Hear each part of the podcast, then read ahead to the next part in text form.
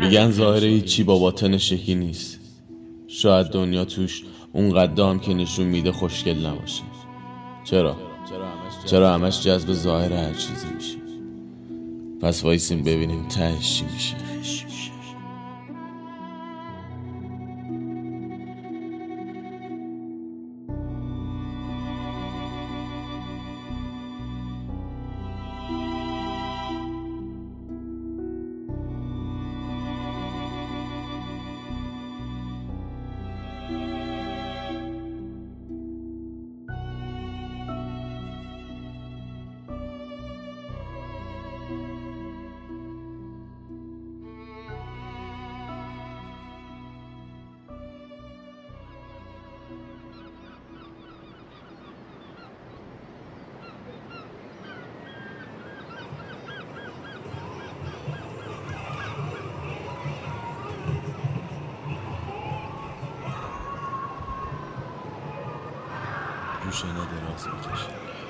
روشنا دراز می‌کشه. از تماشای آسمون ابراش لذت می‌بره. سعی می‌کنه کم کم خودشو به صدای موجهای آروم بسپره تا دقایقی و مهمون آرامش باشه. گوشاش دیگه صدای مردم اطراف رو نمیشنوه. لحظاتی میگذره و چشاشو باز می‌کنه. از رنگ قرمز و نارنجی آسمون متعجب میشه. میشینه و به دور بر نگاه می‌کنه. عجیبه که زمان انقدر زود سپری شده. خبری هم از کسی نیست که مخل آرامش باشه. از جاش بلند میشه و تا لب آب قدم می‌زنه. بهتره که برگرده. تا زانو میره تو آب که یه یه شیء نورانی توجهش رو جلب می‌کنه. اهمیت نمیده و مشغول شستن شنهای ساحل از روی بدنش میشه.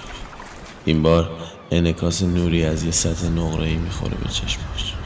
یکم کنجکاو میشه و میره جلوتر. اما خبری نبود. تقریبا کارش تموم میشه که یهو چشمش به موهای آدم میافته. موهای سفید و بلند. چهرش یخ می‌زنه. و فورا واسه کمک به اون زن شنا کنن میره جلوتر. که یه دفعه آسمون شروع می‌کنه به تغییر رنگ دادن و بنفش میشه. وای میسته و با آسمون خیره میشه. پرتوهای در هم تنیده سبز و بنفش صورتی که تا خط افق هم ردشون پیدا بود.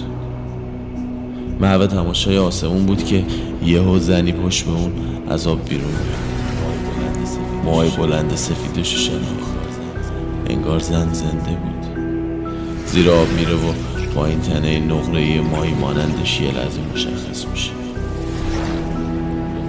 با فاصله چند متری ازش شنا می‌کنه. خوشگلترین نمره ای که تا حالا دیده بود. آروم به سمت جلو میره و دنبالش می‌کنه. محوه تماشاش بود و همینطور جلوتر می‌رفت. انگار زیبایی رنگایی توی افق دستشو گرفته بودن و مجبورش می‌کردن با گام های بلندتری همه چیز خیلی قشنگ و لذت بخش بود. و آب آروم آروم از گردن و زیر چونش عبور می‌کرد و کم کم به پیشونیش می‌رسه. و اون در حالی که خنده رو لباش بود و به شنای اون زیبا نگاه می‌کرد از سطح آب ناپدید میشه و موجهای آرومی که بی بودن به اونچه که داشت اتفاق میفته دریا جوری بغلش کرده بود که انگار خیلی زودتر منتظرش بوده. اون همینطور به راهش ادامه